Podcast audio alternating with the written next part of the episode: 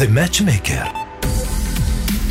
il nostro match di oggi lo giochiamo insieme a Francesco Ferrazzino, CEO e founder di Proxy42, azienda specializzata nella progettazione e realizzazione di videogiochi in realtà aumentata e nella creazione di esperienze di gioco totalmente immersive. Insieme a Francesco vedremo alcuni casi di successo nel metaverso e le opportunità per i brand per creare vero engagement con i propri consumatori. Ciao Walter, grazie per l'invito. Oggi vorrei affrontare questo podcast con una scaletta leggermente diversa dal solito. Eh, mi piacerebbe affrontare il tema del metaverso, del Web3, del brand engagement, della possibilità di creare esperienze immersive, data driven per i brand, eh, partendo proprio da l'inizio della storia, chiarendo che cos'è il metaverso, che cos'è il Web3, perché se sappiamo da dove nasce e come si è evoluto un sistema, possiamo anche capire eh, dove andrà a finire questo sistema, in che direzione sta andando. E quindi posso dire che il termine metaverso in realtà non è una novità, ha più di 30 anni ed è stato coniato per la prima volta nel 1992 dallo scrittore di fantascienza Neil Stephenson nel suo romanzo Snow Crash. Comunque 30 eh, anni sono passati e ormai esistono molte interpretazioni diverse di questo termine metaverso. In Proxy 42, la società di cui io sono SEO, eh, ci piace fare due distinzioni. I metaversi in cui gli utenti si immergono in un mondo virtuale sotto forma di avatar. Ad esempio ti metti un casco Oculus Quest e giochi un gioco immersivo in realtà virtuale e i giochi in cui il mondo virtuale prende vita nel mondo reale come ad esempio i giochi in realtà aumentata stile Pokémon Go o il nostro successo, primo successo, Fadrio, che hanno sparatutto che si gioca nella vita reale con il cellulare in realtà aumentata, dove le persone si affrontano tra di loro in città in carne ed ossa in match di laser tag nella vita reale. Quindi tu sei il protagonista del videogioco con il tuo corpo, grazie alla tecnologia del cellulare. E poiché la tecnologia sta diventando sempre più ubiqua, noi pensiamo veramente che tempo 10 anni queste due esperienze di realtà virtuale e realtà aumentata pian piano si fonderanno insieme in quello che il mercato sta cominciando a chiamare metaverso ibrido o se volete realtà sintetiche. Detto questo, se ci pensiamo bene, se questa è la definizione, il metaverso c'è sempre stato, a partire dai primi casi dei primi anni 2000 di World of Warcraft, Second Life o più recentemente Roblox, Minecraft e Zepeto, sono alcuni, so, sono alcuni degli esempi di metaversi che hanno attirato e stanno continuando ad attirare e coinvolgere centinaia di milioni di utenti ogni giorno. E naturalmente marchi come Nike, Bulgari, Paris Hilton, in tutto questo mondo hanno iniziato a creare quelle che noi chiamiamo in gergo tecnico delle stanze, ma anche in gergo degli utenti eh, che usano Zepeto, ed esperienze all'interno di questi mondi virtuali. A differenza dei fastidiosi formati video che su mobile bloccano le esperienze e frustrano il giocatore, queste stanze permettono di sviluppare e creare una perfetta integrazione tra i giochi,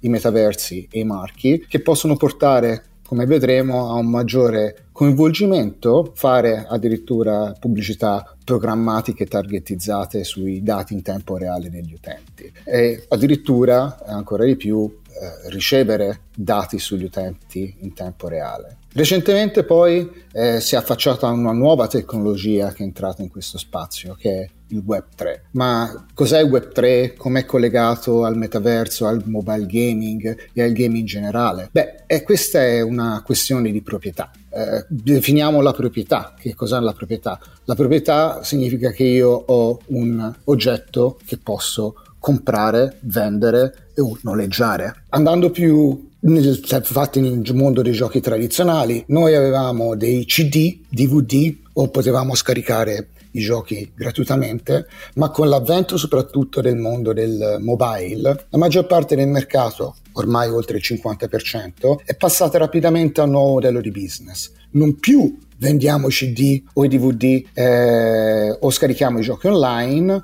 ma siamo passati all'era dell'accesso, il free to play. praticamente giochi gratis illimitatamente. Tappi l'app e puoi accedere alla tua esperienza di gioco, giocare i tuoi 5 minuti, 10 minuti, ore, senza dover pagare assolutamente niente. E questo ha fatto nascere il problema di, ok, ma come possiamo monetizzare noi dell'industria qualcosa che è così gratuito e super accessibile? Beh, L'industria dei videogiochi ha trovato nuovi modi per monetizzare tramite, ad esempio, il sistema degli skin, ovvero la vendita di oggetti cosmetici come cappelli, vestiti, che non hanno un vero effetto proprio sul gameplay, ma modificano e personalizzano l'aspetto del proprio avatar all'interno della propria comunità. E gli utenti amano proprio questo, personalizzare la propria esperienza, apparire all'ultima moda all'interno delle community. Inoltre, acquistare a pagamento l'accesso a potenziamenti in gioco, vantaggi competitivi, viene particolarmente steggiato, specialmente nell'Occidente,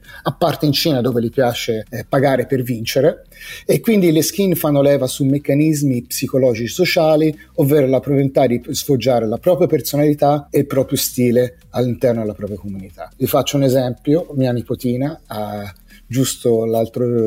un paio di settimane fa ha acquistato 30 euro su Fortnite per poter avere la skin di Dragon Ball ha un vantaggio competitivo No, ma lei ha la skin di Goku e adesso tutte le sue amiche rosicano e la vogliono anche loro. Quindi per realizzare questo sistema economico, gli UX design e gli esperti in monetizzazione hanno dovuto introdurre diversi concetti macroeconomici di gioco, come ad esempio quelle delle doppie monete. Una valuta che viene chiamata soft, che può essere guadagnata giocando, e, che può essere, e una che può essere solo o quasi esclusivamente guadagnata con eh, denaro reale. Questo è quello che ha creato la cosiddetta economia dell'in-app purchase. E tutto questo può sembrare un gioco, ma si tratta di un sistema macroeconomico complesso. Considerate che Gabe Newell, eh, che è il presidente della Valve Corporation, un'industria di videogiochi da 3,5 miliardi di dollari eh, di ricavi l'anno, nel 2013 assunse un professore di economia greco per trovare una soluzione al problema della doppia valuta. E questo professore di economia era Yanis Varoufakis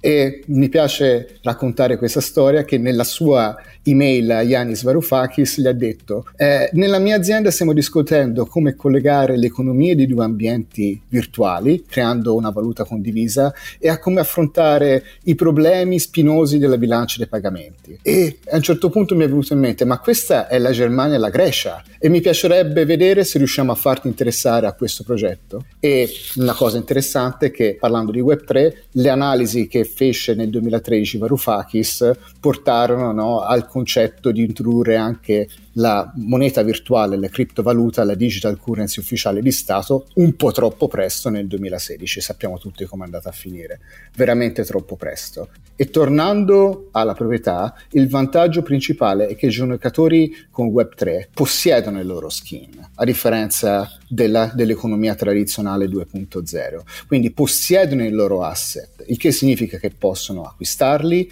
venderli e affittarli anche per trarre profitto che è in fondo il concetto di proprietà. E questa è una cosa anche interessante per i brands, ecco che mi ricollego al discorso che facevamo prima, che non soltanto possono fare profitto e, e le persone, gli utilizzatori di giochi basati su economia anche Web3, ma anche eh, le, gli stessi brand, perché non soltanto grazie alla tecnologia Web3 si può guadagnare sulla transazione primaria, ovvero io acquisto per la prima volta questo cappotto di Bulgari virtuale o questa scarpa della Nike da utilizzare all'interno del metaverso, ma ogni singola volta che questo oggetto virtuale viene venduto all'interno della community per contratto eh, Web3, si possono avere accordi di royalty in revenue share incorporati nel contratto stesso, quindi è certificato dalla blockchain e con pura magia, anzi matematica, si possono distribuire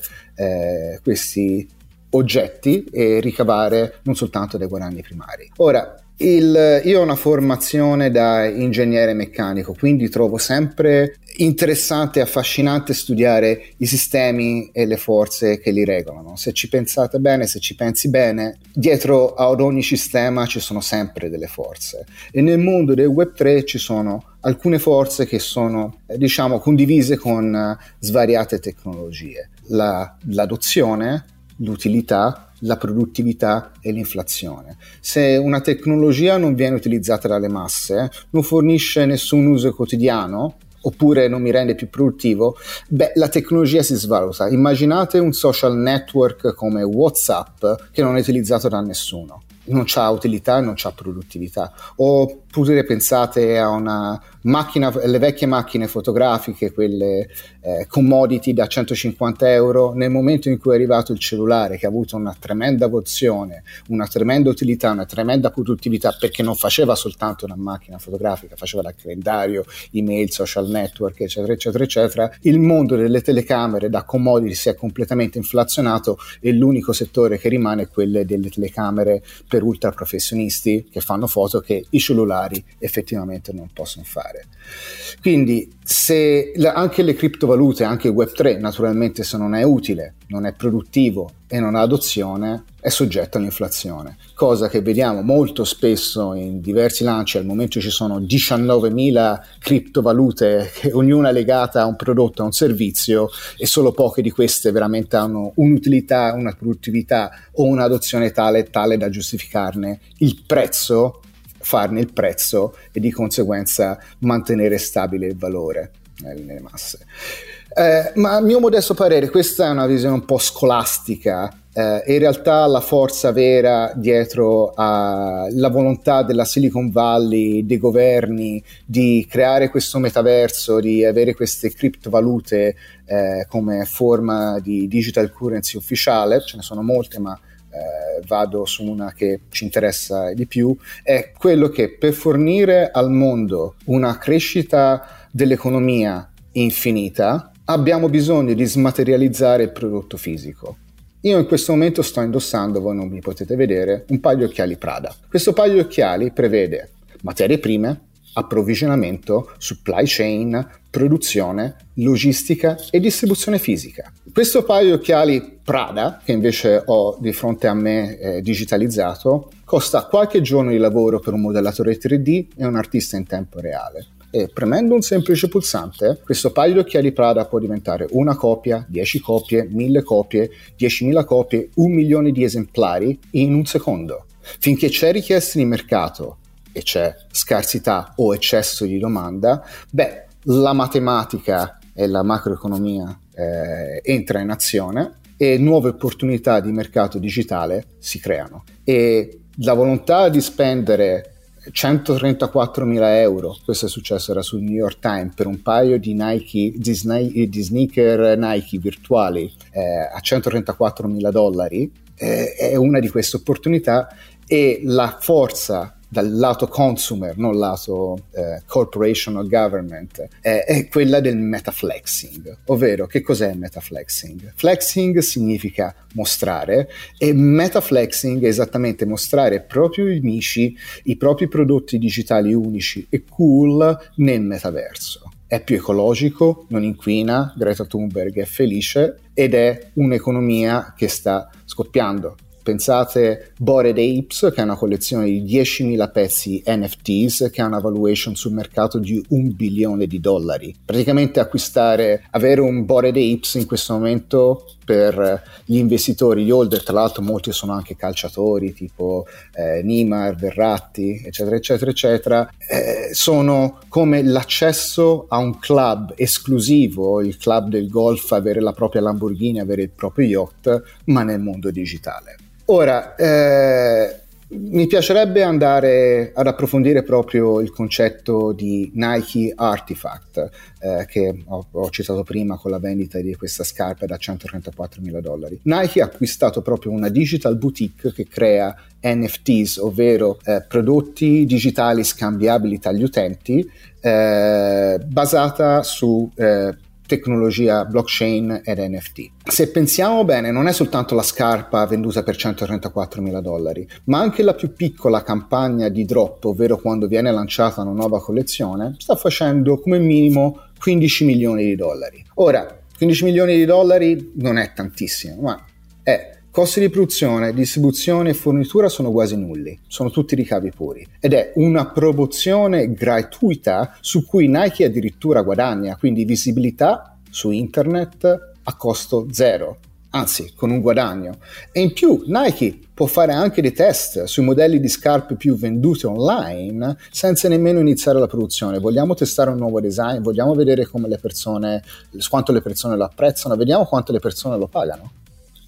Quindi naturalmente rispetto all'economia reale tutto questo sembra ancora ridicolmente piccolo eh, rispetto all'economia da trilioni di dollari che gira nel mondo. Ma non sottovalutiamo questa tendenza come abbiamo fatto all'inizio degli anni 2000 con internet e l'e-commerce. Gio- l'industria del gioco è già più grande dell'industria del cinema e della musica messe insieme e sta crescendo oltre il 10% l'anno, si è un pochino arrestata quest'anno, ma è una crescita sicuramente superiore a quella dell'economia mondiale. E agli americani e anche ai cinesi piacciono i moonshot, ovvero investire nei primi trend all'inizio proprio dei trend che hanno una possibilità di rendimento, di ritorno sull'investimento di 100, 1000, un milione di volte superiore a quello che hanno investito in questi trend. Quindi fino adesso abbiamo visto, abbiamo esaminato molte tendenze interessanti, quindi l'integrazione di marchi all'interno dei metaversi dei giochi, l'opportunità di creare brand activation del marchio eh, in ambienti social, magari anche con l'utilizzo di celebrities, ma anche la loro evoluzione sociale e alla creazione di collezioni digitali nell'ambito del, del Web3. Personalmente noi in Proxy 42, come abbiamo anticipato, lavoriamo nel settore dei metaversi, compresa anche la realtà aumentata e giochi, già dal 2016 con il primo titolo chiamato Fadrio, che come detto è stato un titolo che ha avuto multimillion download, è stato un grandissimo successo a livello mondiale. Questo metaverso in realtà aumentata che permette alle persone di giocare fra di loro con il loro corpo. E recentemente abbiamo creato World League Live, che è un metaverso sportivo eh, in realtà aumentata con la mission di connettere i 2 miliardi di fan sociali con le spar sportive e i clubs del cuore che amano, con un focus sulle mobile first generation, ovvero le generazioni più giovani che usano soltanto o principalmente mobile. L'app è già sul mercato con licenze ufficiali eh, di grossi calciatori e squadre sportive e abbiamo già diversi milioni di minuti giocati, quindi ci stiamo lanciando eh, veramente verso la nostra mission. È un metaverso mobile free to play che permette ai fan di interagire fra di loro con i club del cuore ovunque, comunque e gratuitamente. E come funziona? Con World League Live i social fans possono collezionare giocatori famosi o inventati attraverso caccia al tesoro in realtà aumentata nella vita reale, tipo Pokémon Go, ma non solo, possono anche sfidare i loro amici e altri fan in partite eh, uno contro uno super avvincenti della durata di due minuti, mentre video chattano con loro e trasmettono le loro partite in diretta sui social media. Un metaverso in cui i fan hanno la possibilità di incontrarsi, cantare, ballare insieme, commentare le news sulle ultime partite e visitare i musei delle loro squadre del cuore oppure gli shop dei loro sponsor, dove possono visualizzare video, acquistare merchandising, skin customizzate e addirittura riservate ai titolari NFT eh, ottenere contenuti esclusivi come video interviste o accessi alle sale room negli stadi veri. Ma qual è il vantaggio per i brand di supportare? Quali sono le opportunità anche per i brand no? eh, nell'entrare in questo mondo di metaverso? Beh, facciamo il caso eh, di World League Live. Noi, dei nostri utenti, praticamente abbiamo un profilo sociale paragonabile al social graph eh, di un social network quale Facebook, quindi sappiamo eh, quali sono le loro star del cuore, con quali brand interagiscono all'interno del metaverso, quali skin stanno acquistando. E in base a questo possiamo addirittura customizzare il mondo in programmatic advertisement o eh, tramite brand activation data driven, quindi possiamo customizzare gli stadi eh, virtuali virtuali in cui il giocatore gioca le proprie partite uno contro uno, oppure possiamo creare, e questo è il nostro lancio ufficiale, delle partite in cui giocatori in carne e ossa famosi giocano con la propria community durante dirette live sui social media, eventi che chiamiamo Play with the Stars. E questi sono altri eh, contenuti che possono essere brandizzabili e sono dedicati a specifiche community, quindi possiamo granularizzare in questo caso l'account di provenienza, la squadra del cuore, la star del cuore e possiamo lanciare anche campagne di NFT durante questo è il nostro piano, camp- lanciare campagne di NFT anche brandizzate per incrementare il valore, incrementare ancora di più l'awareness e unire insieme la parte di Web 2 e social con la parte di Web3. La cosa che mi piace molto eh, sottolineare è quella che l'intersezione tra il Web 2 e il Web 3, il metaverso fisico e il metaverso virtuale, permette di creare una base di dati perché il prodotto cinetico, diciamo così, delle persone che si muovono all'interno del metaverso nella vita reale, quindi GPS, geolocalizzazione, quali negozi visita, eh, coupons, eccetera, eccetera, eccetera, unite insieme al mondo del metaverso virtuale dove è ancora di più data driven, quale advertisement sto vendendo, quale brand sto acquistando, quale skin sto utilizzando, quale pubblici- con quale pubblicità sto interagendo, permetterà a nostro avviso di creare esperienze ancora più immersive del classico Facebook e del classico Instagram, che ormai per le nuove generazioni sono considerate vecchie, già TikTok è vecchia, i ragazzini giocano a Roblox, le ragazzine giocano a Zepeto, i maschietti giocano a Minecraft più cresciuti o Fortnite se sono ancora più grandi, quindi si creerà, si sta creando un nuovo tipologia di social network dove ba- tutto è basato sul dato e la grande opportunità è che ancora pochi studi, ancora poche aziende stanno ragionando come un social network e questa è una, grassi, una grossa sfida del mercato, ma noi siamo qui e ragioniamo quindi come proprio un vero e proprio social, solo che invece di avere un'interfaccia 2D dove vediamo e scorriamo delle foto o dei video, possiamo interagire in un mondo tridimensionale di gaming dove il fulcro non è semplicemente la social pressure di chissà quanti like riceverò su questo post di Instagram o chissà come mi commenteranno i miei amici o sconosciuti il mio tweet, ma è proprio un'esperienza divertente basata sul gaming dove l'interesse delle persone è quello proprio di mostrare le proprie passioni per gli EP, i brand e gli sport in questo caso che si amano. Romanzi cyberpunk, realtà aumentata e virtuale, metaflexing tutti concetti che parlano di futuro, ma che in realtà spiegano bene come l'adozione di una tecnologia è la vera molla verso l'esplosione di concrete opportunità. Ed è quello che sta succedendo proprio nei contesti gaming. Nel prossimo episodio parleremo di come si fa branded content 3.0 all'interno di gaming advertising e metaverso, con alcuni esempi di case history di successo. State in ascolto.